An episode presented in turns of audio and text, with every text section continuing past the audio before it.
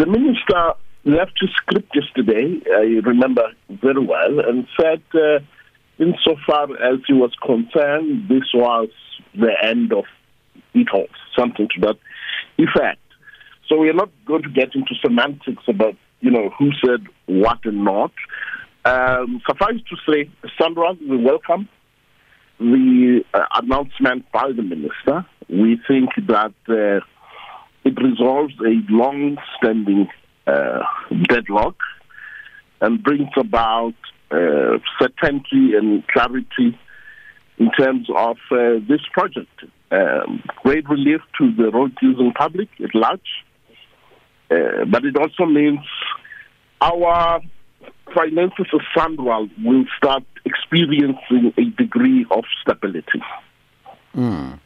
So, the question then that everybody wants to ask is, has e-toll system now really been scrapped in its entirety?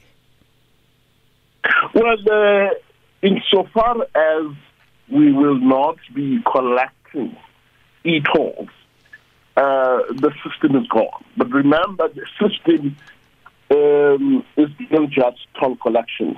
There's a lot of features involved in the countries. There's crime fighting capabilities. There's a payment clearing system we have. So I could be passing a toll gate in Cape Town, but if I've got an e-tag, is linked to the clearing house that is administered by the gantries. So when we say e-tolling is gone, it's got to be nuanced. The collection is gone. But the asset is there, and as government, whether at national or provincial level, we've got to sweat that asset. And I think the Minister of Finance alluded to that when he said our counterparts in housing, now that they're going to take over the maintenance of the 201 kilometers and the construction of phase 2, when it comes to the funding, he offered 3 possible solutions. He said they could use the existing toll infrastructure, right? Build new toll plazas, or use other sources to fund the maintenance and the construction of phase 2. So there is a possibility that the asset will still work in the favor of South Africa. What will happen to the outstanding e-toll bills? There are people sitting with thousands of bills of e-toll bills.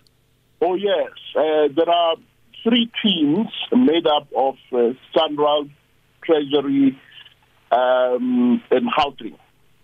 And, of course, the Department of Transport.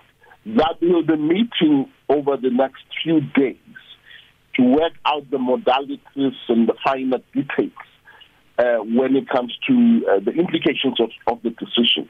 I'm aware that the Minister of Transport next Tuesday is calling for a press conference.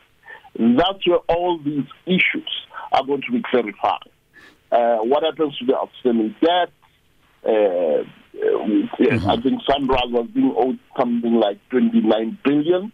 What happens to those who have paid? All those questions should be clarified at the press conference on Tuesday. So it's too early for motorists to pop the champagne, right?